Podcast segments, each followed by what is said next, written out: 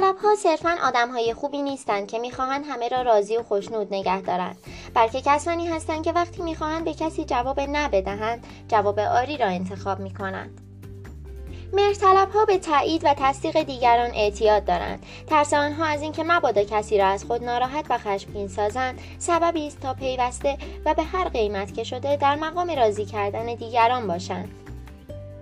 اگر شما هم مانند اغلب کسانی باشید که مهرطلبی بکنید و بخواهید دیگران را از خود راضی نگه دارید احتمالا بیش از تشخیص به درمان آن علاقمند هستید.